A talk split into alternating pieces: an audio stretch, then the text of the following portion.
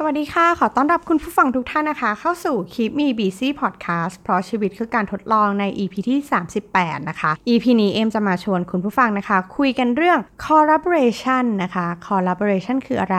แล้วมันสำคัญอย่างไรทำไมเราถึงต้อง collaborate กันนะคะ วันนี้จะมาคุยกันในเรื่องนี้นะคะ ต้องบอกว่าช่วงนี้เนี่ยเป็นช่วงที่เอมีโอกาสได้เข้าร่วม collaboration project กับลูกค้าหลาย ๆ ลูกค้าเลยนะคะ รวมถึง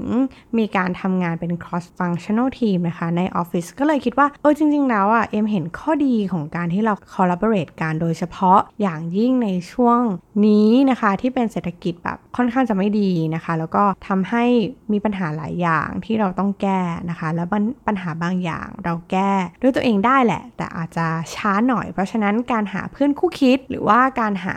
partner นะคะ มาทำ collaboration project กันเนี่ยเป็นไอเดียที่ดีมาก แล้วก็เลยอยากจะมาแบ่งปันให้กับคุณผู้ฟังนะคะในสาย corporate นะคะ หรือว่าหลายท่านอาจจะทำงานแบบเป็นธุรกิจส่วนตัวนะคะ อาจจะลองนำแนวคิดนี้ไปปรับ ใช้นะคะ ในองค์กรของท่านดูนะคะ เพราะเอ็มคิดว่ามันมีประโยชน์มาก ๆ เลยนะคะ อันนี้เอ็มก็ได้บทความนะคะมาจาก justo.me นะคะ เขาพูดถึงเรื่องทำไมนะคะ collaboration ถึงมีความสำคัญนะคะ อันนี้ก็เลยอยากจะมาแบ่งปันกันนะคะ ก่อนอื่นต้องบอกก่อนว่า เฮ้ย collaboration คืออะไรนะคะ collaboration มันก็คือการมาร่วมมือร่วมใจการทำงานร่วมกันนะคะ มันเหมือนกับว่าเป็นกลุ่มคนเนี่ย มารวมตัวกันโดยนำความเก่งของแต่ละคนเนี่ยนะคะ มาทำให้เกิดประโยชน์นะคะ ตรงตามวัตถุประสงค์ ตรงตามโปรเจกต์ ตรงตามมิชชั่นที่ได้รับมอบหมายมานะคะ จริงๆพูดง่ายๆอะ collaboration มันก็คือการทำงานกลุ่มแหละ เป็นการทำงานกลุ่มที่ เอาความเก่งของแต่ละคนนะคะ มาช่วยพัฒนาทักษะการเรียนรู้ของคนในทีมนะคะ ซึ่งในเศรษฐกิจแบบนี้เนี่ยการทำธุรกิจแบบเดินคนเดียวอะมันอาจจะอยู่ยากหน่อยนะคะ เพราะฉะนั้นการหาเพื่อนร่วมเดินทางนะคะ ในสายธุรกิจเองหรือว่าการหากลุ่มเพื่อนในองค์กรเดียวกันนี่แหละมาทำงานหรือทำเป็นโปรเจกต์เดียวกันเนี่ยมันสามารถที่จะช่วยนะคะ เพิ่มรายได้เพิ่มยอดขาย ให้แก่กันได้นะคะ อย่างใกล้ตัวที่สุดเนี่ย เราอาจจะลองมองที่ Uniqlo นะคะ ที่เขาไป cross กับ m a r i m e g o นะคะ m a r i m e g o ก็เป็นผ้าที่ลายที่น่ารักมาก ๆ แล้วก็ Uniqlo ก็เป็นแบรนด์ที่แบบติดหูติดตลาดของคนโดยทั่วไปอยู่แล้วนะคะ ซึ่งพอเขามา cross กันเนี่ยนะคะ หรือว่ามาทำงานร่วมกันมันทำให้ยอดขายของเขาแบบดีมาก ๆ แล้วแบบเดินไปทางไหนก็มีแต่คนใส่เสื้อ Uniqlo ที่เป็นลายของ m a r i m e g o แบบนี้นะคะ อันนี้ก็เป็นตัวอย่างหรือว่าการที่แบบดีไซเนอร์เนี่ยเขามา cross นะคะหรือว่ามา collaborate กับแบรนด์ต่างๆนะคะ มันก็เลยทำให้เกิด product ใหม่ๆ ที่น่าสนใจมี limited edition นะคะ อันนี้ก็เป็นตัวอย่างของการที่เขามา collaborate กันนะคะ ทีนี้เนี่ยข้อดีของการที่แบบเออถ้าเราไม่ใช่แบบแบรนด์ดังๆ หรือว่าเป็นแบบเป็น consumer product ที่แบบเป็นที่รู้จักอยู่แล้วเนี่ยเราเอามาปรับใช้ได้ไหมนะนะคะอะไรอย่างนี้วันนี้ก็เลยจะมาแชร์ให้ฟังนะคะว่า ทำไม collaboration เนี่ยถึงสำคัญนะคะ ข้อแรกที่เอ็มเห็นเลยก็คือว่าการ collaborate กันเนี่ยมันช่วยให้เราอะแก้ปัญหาได้ดีขึ้นนะคะ ช่วยแก้ไขปัญหา เคยไหมคะที่เรารู้สึกว่าเฮ้ยเราเจอปัญหาแล้วเราหมดทางแก้เราไม่สามารถแก้ไขปัญหานี้ได้ด้วยตัวเอง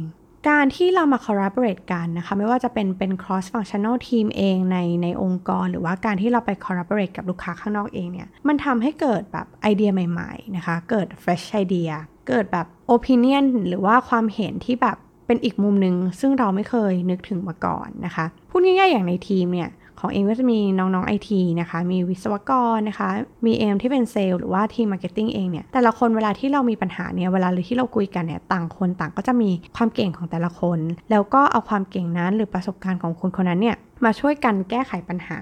นะคะ ซึ่งมันทำให้เออการแก้ไขปัญหาของเราเนี่ยมันเหมือนแบบเออมันถูกคิดมาแล้ว โดยที่มีมุมมองที่แตกต่างกันไปนะคะ ซึ่งมันเกิดจากการที่เรามาช่วยกันระดมสมองนะคะ หรือว่าบางทีเนี่ยก็คือเราจะเรียกเล่นๆกันนะคะว่าประชุมบอร์ดคือยืนนะคะ แล้วหน้าไว้บอร์ดนี่แหละ แล้วก็มาระดมไอเดียกันนะคะว่าปัญหานี้มันสามารถแก้ปัญหา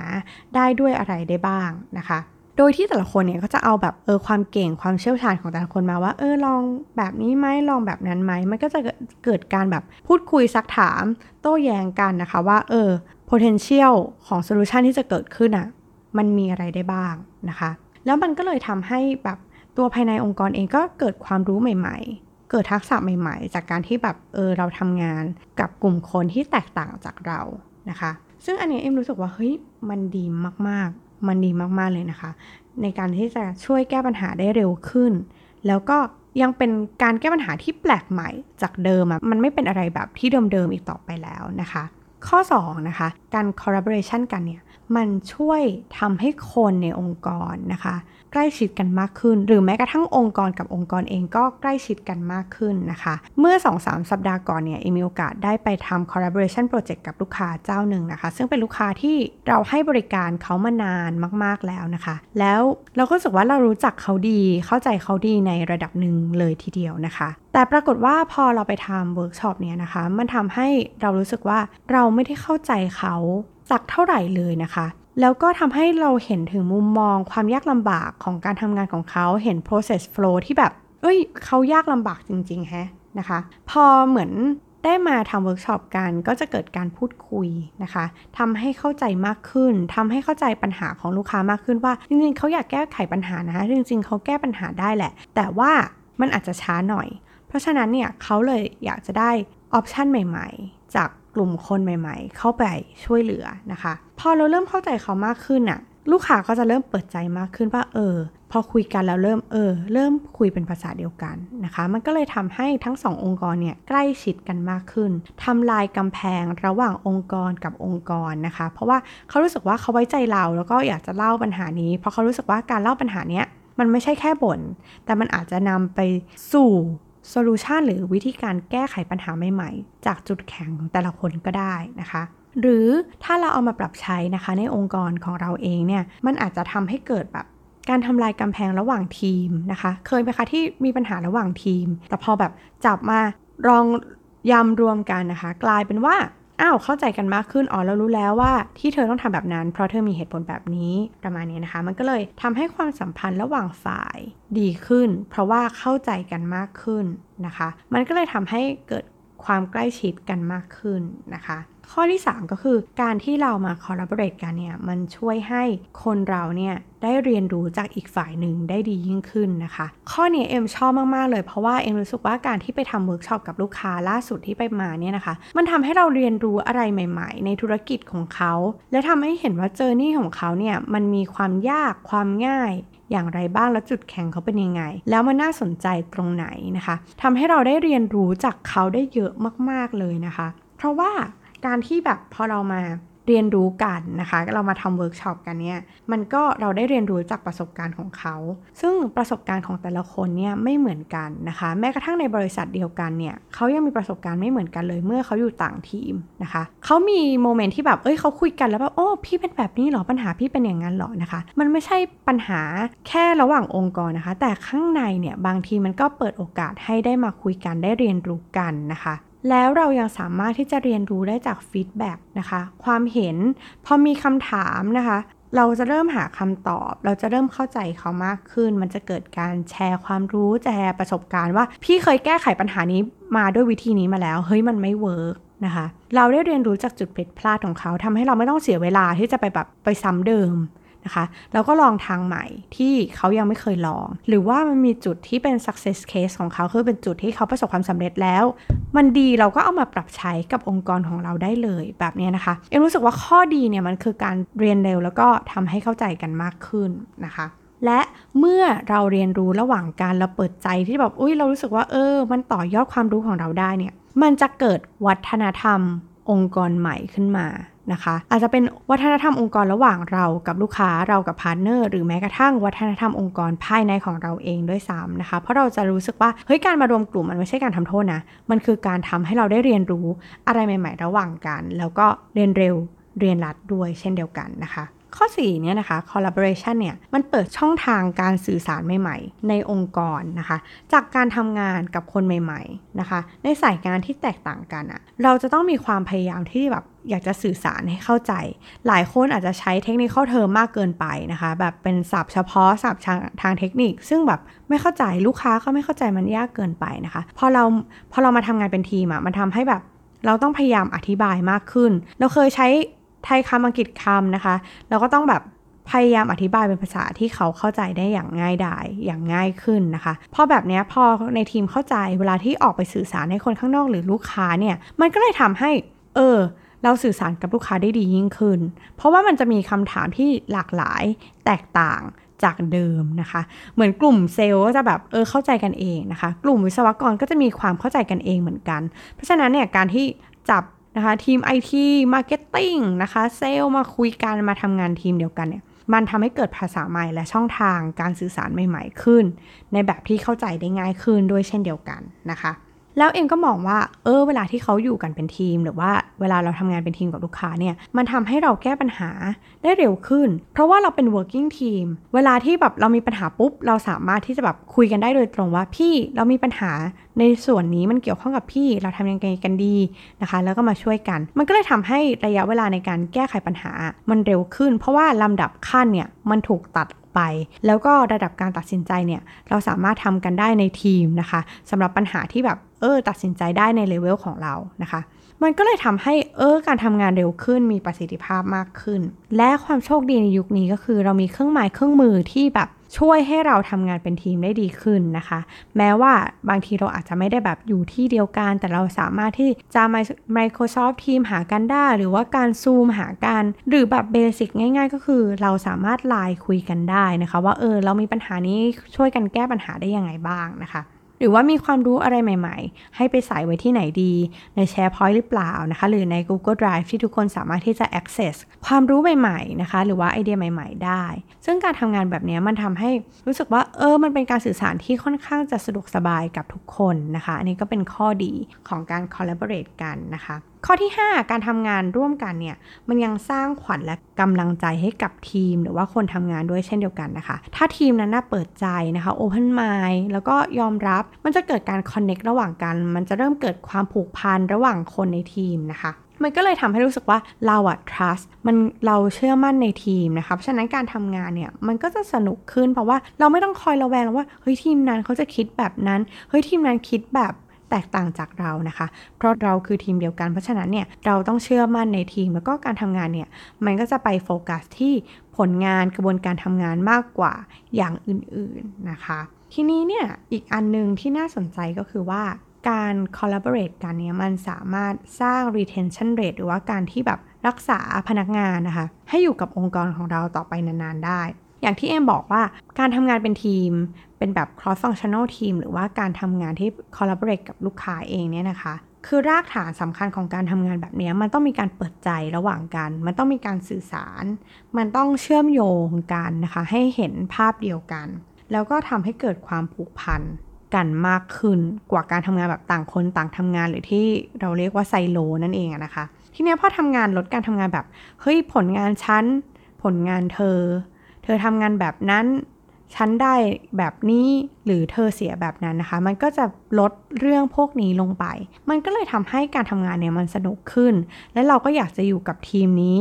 นะคะไปเรื่อยๆเพราะรู้สึกว่าเออเรามีความสุขกับการทำงานโดยเฉพาะคนที่ชอบการทำงานเป็นทีมเนี่ยอาจจะชอบมากๆนะคะ กับการทำงานแบบนี้นะคะ และข้อที่ 7 นะคะ การทำงานแบบ collaboration กันเนี่ยมันทำให้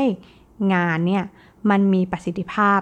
มากยิ่งขึ้นนะคะ โดยเฉพาะเวลาที่แบบโปรเจกต์เราซับซ้อนมากขึ้น มีกระบวนการที่แบบยุบยับมากนะคะ หรือว่ามีความซับซ้อนในการตัดสินใจหรือการแก้ปัญหานั้นๆนะคะ การที่เรามีเพื่อนช่วยคิดณขณะนั้นเลยนะคะ ช่วยกันแก้ปัญหา แล้วก็ช่วยกันหา option หรือว่า solution ต่างๆ ก็คือวิธีการแก้ปัญหาต่างๆเนี่ยมันทำให้แบบเอ้ยเราอะแก้ปัญหานั้นได้เร็วขึ้น อย่างที่เราไม่น่าเชื่อนะคะ อย่างที่เอ็มไปทำเวิร์กช็อปมาล่าสุดเนี่ย ภายในหนึ่งวันเนี่ยนะคะ ปัญหาที่เขาเจอนั้นๆเนี่ยมันถูก priority ขึ้นมา มันคือถูกจัดลำดับความสำคัญว่า เฮ้ย พี่ลองลองแก้ปัญหาด้วยลำดับแบบนี้ดูสิ เพราะว่าถ้าแก้แบบเนี้ย มันจะไปแก้อีกปัญหาหนึ่งได้ โดยอัตโนมัติเลยนะนะคะ มันก็เป็นมุมมองใหม่ ๆ ที่มันทำให้ ปัญหาที่มันสะสมมานานอะ่ะ มันถูกแก้ด้วยไอเดียใหม่ ๆ จากกลุ่มคนใหม่ ๆ จากประสบการณ์ใหม่ ๆ และประสบการณ์ที่หลากหลายด้วยนะคะ เพราะฉะนั้นเนี่ย เฮ้ย ในหนึ่งเวิร์กช็อปอะมันสามารถไปต่อยอดได้อะเราเสียเวลาหนึ่งวัน กับการที่มาพยายามทำความเข้าใจ มาระดมสมอง แล้วก็มาเลือกจัดลำดับในการทำอะ เฮ้ยไม่น่าเชื่อว่ามันอะสามารถทำให้งานเนี้ยมันออกมามามีประสิทธิภาพได้ดีขึ้นอย่างไม่น่าเชื่อเลยนะคะ แค่ว่าเราเข้าใจว่าเอ้ยแต่ละคนมีจุดแข็งอะไร แล้วเราเข้าใจว่าปัญหาที่เราต้องการจะแก้ปัญหาเนี่ยมันคืออะไรนะคะ มันก็ทำให้เราเนี่ยรู้สึกว่าเออเราถูกแบ่งเบาภาระไปได้นะคะเรารู้สึกว่าไม่หนักเกินไปที่เราจะแบบอยากจะแก้ปัญหา แล้วก็มันก็ทำให้ปัญหาหรือว่าโปรเจกต์ต่างๆเนี่ยมันทำให้ง่ายดายขึ้น นะคะ กว่าการทำงานคนเดียวด้วยซ้ำนะคะ ซึ่งทั้งหมดทั้งมวลที่เราพูดมาเนี่ยเป็นข้อดีแล้วก็ความสำคัญว่าเออการทำงานที่แบบ collaborate การร่วมมือร่วมมือกันมันดียังไงนะคะ อันนี้เอ็มก็ขอแชร์ในมุมที่แบบเอ็มทำ collaboration project มาหลายโปรเจกต์มาก ๆ นะคะ แล้วก็เอ็มรู้สึกว่า key success หรือว่าจุดที่ทำให้ประสบความสำเร็จเนี่ยอันดับแรกเนี่ยมันต้องมี policy แล้วก็ direction ที่ชัดเจนนะคะ นั่นก็คือนโยบายหรือว่าแนวทางการทำงานที่ชัดเจนว่าเป้าหมายของการมารวมกลุ่มกัน ทำโปรเจกต์นี้เพื่ออะไรวัดผลอย่างไรนะคะ แล้วก็ความคาดหวังที่เกิดขึ้นจากทีมเนี้ยเขาคาดหวังอะไรจากเรานะคะ พอชัดเจนแล้วเนี่ยทีมก็จะเดินได้อย่างแบบเออมีประสิทธิภาพมากยิ่งขึ้นนะคะ ข้อที่ 2 การที่ collaborate กันโดยเฉพาะระหว่างองค์กรเองเนี่ยนะคะ เอ็มคิดว่าความอยากที่จะ collaborate กันอะ่ะมันต้องใกล้เคียงกัน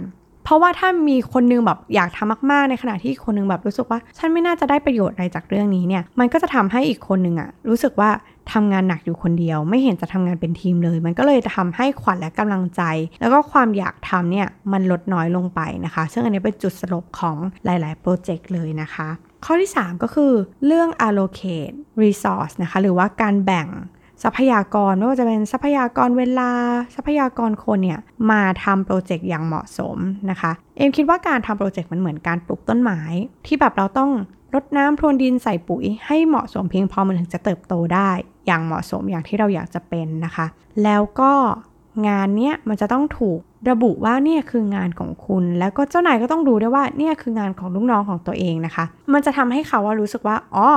พี่ๆรู้ว่าเรากำลังทำอะไรอยู่นะคะ แล้วก็ ผลงานเป็นแบบนี้มีความคืบหน้าแบบนี้ จากวัตถุดิบที่เหมาะสมจาก resource ที่แบบเหมาะสมให้โปรเจกต์เดินไปได้นะคะ และที่สำคัญนะคะก็ต้องมีการจัด priority ที่เหมาะสมด้วยเช่นเดียวกันนะคะว่าอะลำดับของการทำโปรเจกต์นี้คืออะไรบ้างนะคะ ซึ่งมันจะทำให้การทำงานเนี่ยมันเป็นระบบระเบียบมากขึ้น แล้วก็ปัญหาที่สำคัญถูกแก้ เป็นอันดับต้นๆนะคะเรียกว่า concern สี่ข้อนี้มันก็จะทำให้การ collaborate กันระหว่างเรานะคะ ลูกค้า partner หรือว่าแม้กระทั่งในองค์กรเนี่ยทำให้ดีขึ้น มีประสิทธิภาพมากขึ้น แล้วก็ทำงานอย่างมีความสุขมากขึ้น แล้วก็ผลนะคะสุดท้ายแล้วอะพวกกำไรทางการเงินการลดต้นทุนอะไรต่างๆ มันก็จะตามมาเองนะคะซึ่งเอ็มก็หวังว่านะคะ การ collaborate ก็เป็น